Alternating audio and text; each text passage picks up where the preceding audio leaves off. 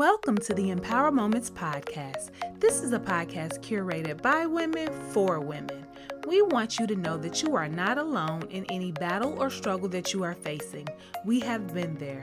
We have cried, we have struggled, we have prayed, but we have also overcome. Now we want to empower you to do the same. So grab your book, Empower Moments for the Everyday Woman, and come along for the ride. Today's host is Marnay Thompson Haynes. Enjoy! That's why you ain't got no daddy. Your mama a crackhead. Ugh, why your hair so nappy? Light bright. She ain't got no booty. You ain't got no money? That little job ain't nothing. College? Who gonna pay for that? Why you in school so long? You ain't graduated yet? You ain't bought no house yet? You ain't got no man? Sounds familiar? well, it sure sounds familiar to me. Thank you for joining me on week 17, or shall I say chapter 17. I am your author and your host, Marnay Thompson Haynes, and this chapter is entitled Enough is Enough. You are enough. Again, thank you so much for tuning in to the Empower Moments podcast. I and we are so happy to have you. I joined the Empower Moments project right away, straight away. I have to give kudos and a huge, huge shout out to our fearless leader, Kristen R. Harris, who God gave her this vision to create this book of stories and experiences to help all women all around the world get through their circumstances and become triumphant. So, thank you so much, Kristen, for having me and asking me and offering me the opportunity to be a part of this book, a part of this project, and a part of this podcast. You can find me on Instagram or all the socials at Marnay. I am on Instagram at I am Marnay, or you can find me on my business page at the lovely Airplanes and Afros. That's at Airplanes and Afros. I am on Instagram, YouTube, and Facebook at Airplanes and Afros. But if you want to reach out to me personally, you know, one on one, I am at I am Marnay. For those of you who know me, you know that I'm a flight attendant and I have become a data research specialist and instructor in the wonderful world of aviation. And for those of you who don't know me, welcome. So nice to meet you. So happy to have you. And if you're at all interested in becoming a part of the aviation family, whether that is becoming a flight attendant, becoming, you know, someone on the ground ramper, mechanic, or even a pilot, or moving into the corporate sector, come on over to Airplanes and Afros and talk to me and chat. That's where I talk about all things airplanes. Alrighty. So head on over there. Since the release of the book three years ago, I have become engaged.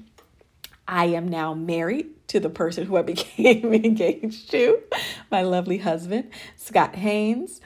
Uh, we have uh, a son. His name is Jaden. He's actually my stepson. He's 12, obviously. I just got engaged three years ago and he's 12, right? That math doesn't add up. Uh, but he's my stepson, and we are looking forward to expanding our family. When I first penned my chapter, I lived in Miami, Florida. I am originally from Chicago, Illinois, born and raised. That is where Chrissy and I bonded. She and I met in college on the campus of Alabama State University. She then transferred and left me and went over to Alabama A&M, but it's all good, girl. You were originally a Hornet, and we still love you. Um, but that's how Chrissy and I met, and we bonded over being two girls from the south side of Chicago. So I am from Chicago, moved to Miami for work. I have called six states home, and I now live in Dallas, Texas, or to be, you know, more accurate, I live in Arlington, Texas, for those of you who are familiar with the North Texas area. So let's jump right into it.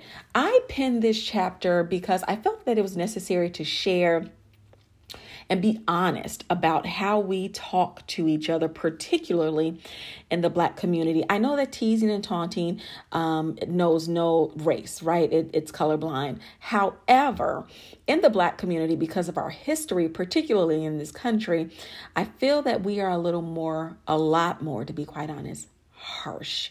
And it's because of the dialogue and the rhetoric that is passed down from generation to generation. It gets a little lighter, right, as the generations go on, but nevertheless, there's a tone and there's a way of speaking to one another that doesn't always lift each other up in love and light and the way that God would allow us or or requires or expects us to interact with one another. When I was growing up, um, I was teased a lot and I was teased by my very first friends, and my very first friends were my siblings. Um, I know now, looking back, that a lot of this was just sibling behavior.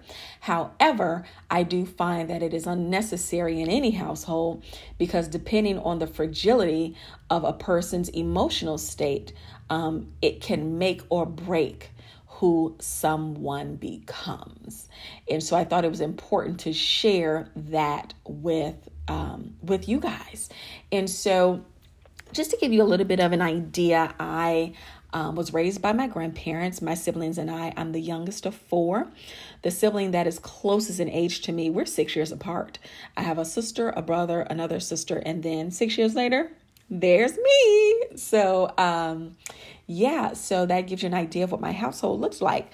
My grandparents were working people. My grandmother was an entrepreneur. She owned a hair salon, a clothing store, and a gym, like a workout gym. And this was back in the 80s.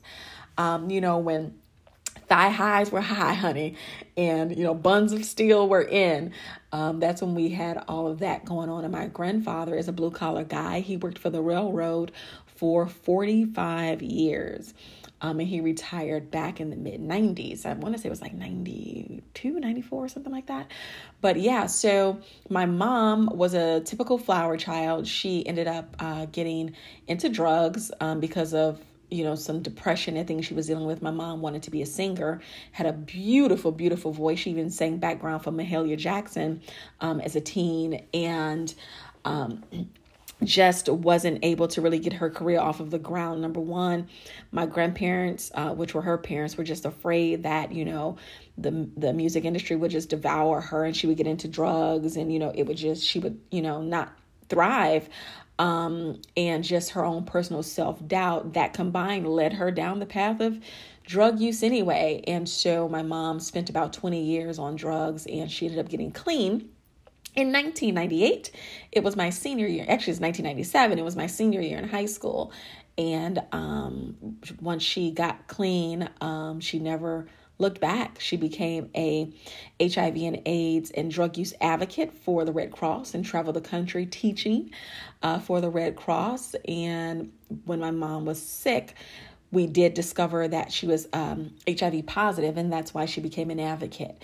And um, I talk more about my story. Um, you know, if you know me personally, I share my story with you, but I'll talk more about that over on my YouTube um, channel where uh, I can really deep dive into who my mother was and how powerful of a being she was and how God used her uh, for 10 years before he called her home. And she was so impactful, so amazing. This is a woman who um, was in a coma for nine months. And when we went in to take her off of her respirator because uh, the doctors, you know, recommended that because she, she just wasn't thriving on her own. Um, that was the day she woke up out of her coma and pulled all of her tubes out of her nose and her mouth. And uh, it's an amazing story. And again, I'll share that with you guys over at my YouTube page over at Airplanes and Afros. So that gives you an idea, right, of what my home structure looked like. I was raised by my grandparents, typical 80s kid. And um, my siblings, because they were much older than me, right? They were experienced a little bit, right? Because they were already going to school and things like that. So they were picking up dialogue and they were sassy and they had personalities and um, they teased me a lot. And it wasn't that it was an attack on me per se. It was just how we talked in black culture, right? And so my siblings would, you know, call me a monkey they would tell me that um, I really wasn't related to them because I'm so light, you know, I'm so fair skinned, and I was found in a trash can. And um, my brother even one time held a gun to my temple um, for several minutes and, and, and thought it was the most hilarious thing that he had ever, ever experienced in his life. Um, and when you're dealing with a child who doesn't know her mother, right? I knew of my mother, I knew who my mother was, but she wasn't in my life because I was adopted by my grandparents immediately as a as an infant. And so growing up and you know we can't discredit how children feel and what children think about themselves children are experiencing life too they're experiencing um lack and void and darkness and happiness and all those things. We can't discredit that. So, as a single digit child, I was already internalizing my voids. And when you are teasing and taunting a child who's in who has internalized these voids and applied them to their lives and has um you know uh, comprehended them as signals and signs of not being enough slight teasing and taunting can make or break who a child grows up to be and who a person becomes, let alone deliberate and intentional and mean spirited and demonic taunting and teasing. And so that's what this chapter dives into. That's what it talks about. And so um, I fortunately became very resilient um, in my late teens and in my 20s. And I continued to mold myself and to purge what I had been told about myself. I was a very skinny girl at that. I was an athlete. I was a cheerleader. I ran track for a summer. I played tennis for once a different summer. Like, you know, I was always dancing. I was in multiple dance troupes and things like that. And so um, I was an athletic kid, but I was a skinny athletic kid. And if you know anything about the black community, um, you know that they like booty and boobs and all that kind of stuff, even as teens, even as preteens. Like, let's keep it all the way funky and let's not act like children who are 9, 10, 11 aren't dealing with the pressures of imagery and beauty standards because they are and we always have. We just don't want to admit it because we want to continue to continue to see children as innocent and pure. And the truth of the matter is children are already dealing with that. And so i was already dealing with that and i knew that in my own community um, you know whether it was like my church community or you know my school community or my sports community I was never looked at as quote unquote attractive. You know, I was attractive to some guys, right? But it's typically not the guys you, want to be attracted to you.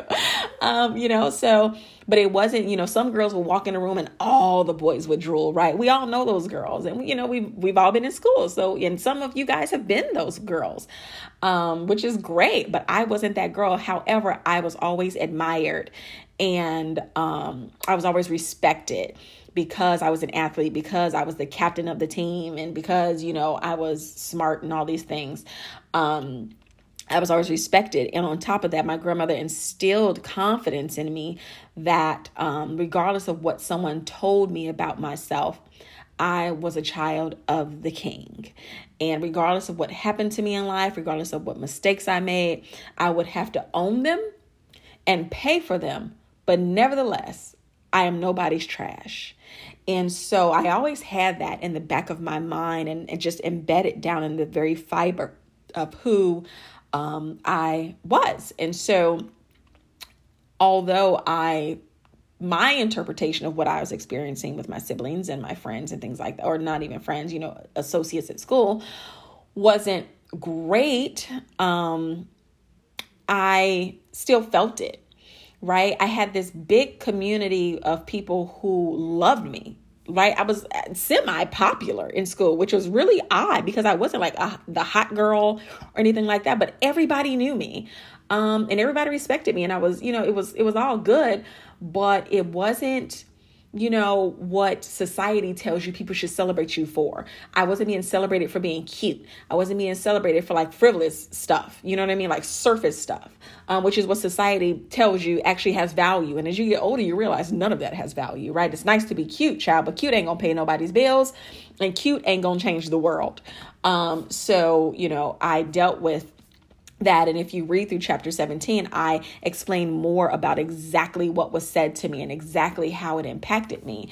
And I want to encourage you today to just be comfortable in who you are. Just own it, right?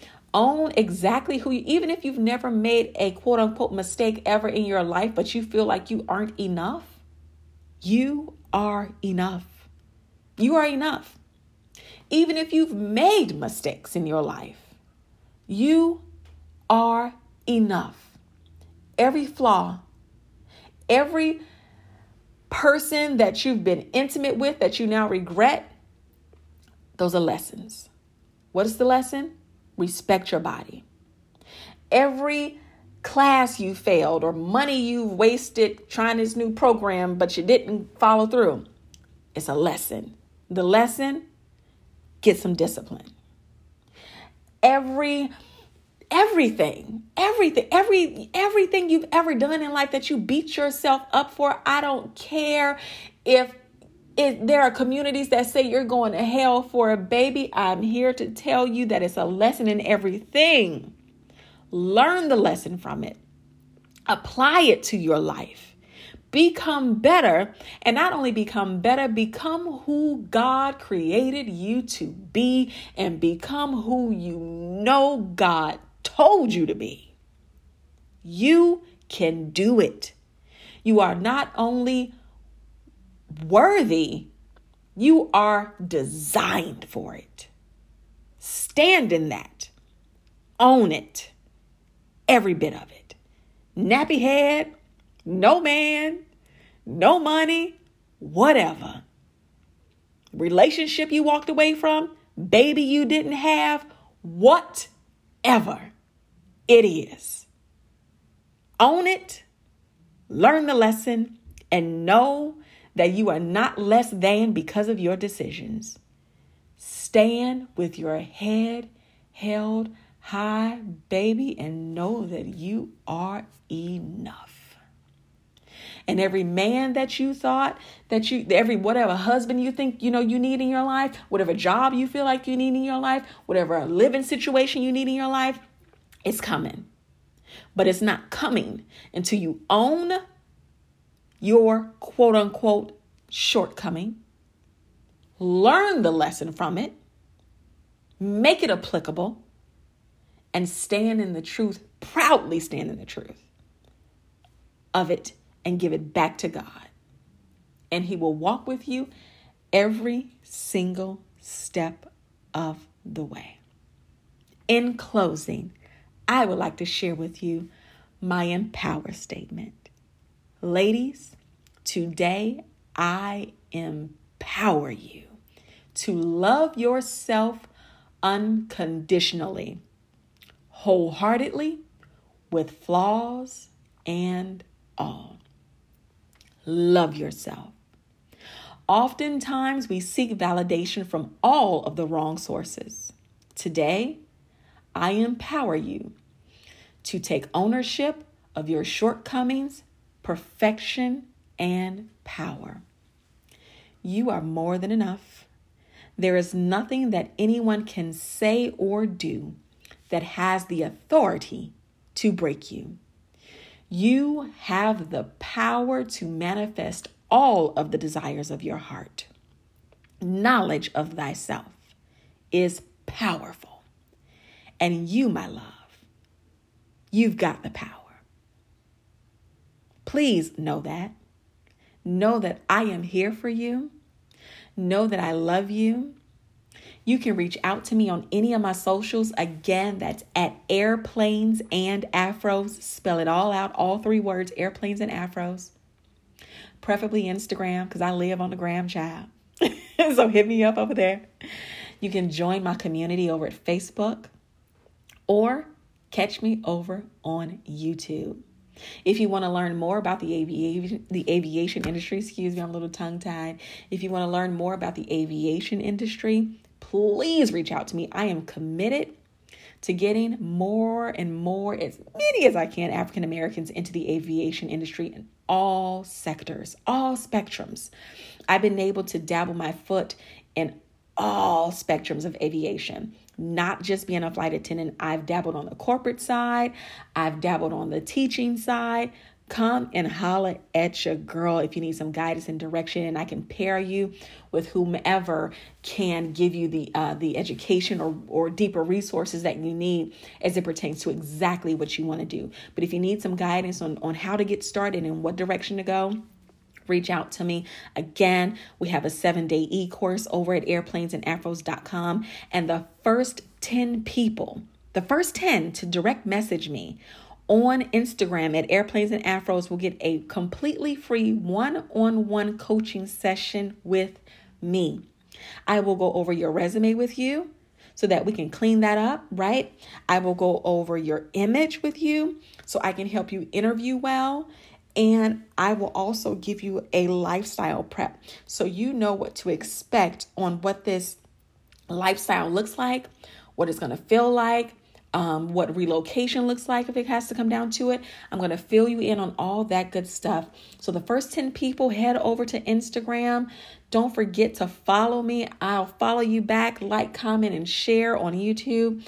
And send me that direct message so I can get you prepped, okay? And get you ready to jump into this world of aviation, whatever it is, whether it's becoming a pilot or keeping your feet down here on the ground. Alrighty. Again, God bless you. Thank you for taking the time out of your day to hang out with us over here at Empower Moments. And thank you so much for reading my chapter and exploring this with me. I believe that life experiences are everything. And we have to tell our story, tell it often, and share it with power so that we can empower each other.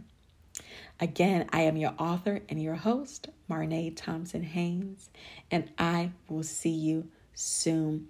Also, if you're looking for just another boost of inspiration, one inspirational source that I love and listen to weekly is Motivation for Black People. It is also a podcast. Head over there and hang out with Justin Michael Williams. I do not know that man personally, I am not getting paid but it is a wonderful and beautiful podcast and it is so inspirational. Again that's motivation for black people and the most important podcast is airplanes and afros. Catch me on apple podcasts soundcloud spotify and any podcast platform that you are into. Airplanes and afros. Check us out. Podcast youtube instagram facebook. Love you. Thank you. God bless you you are empowered, and most importantly, you are enough.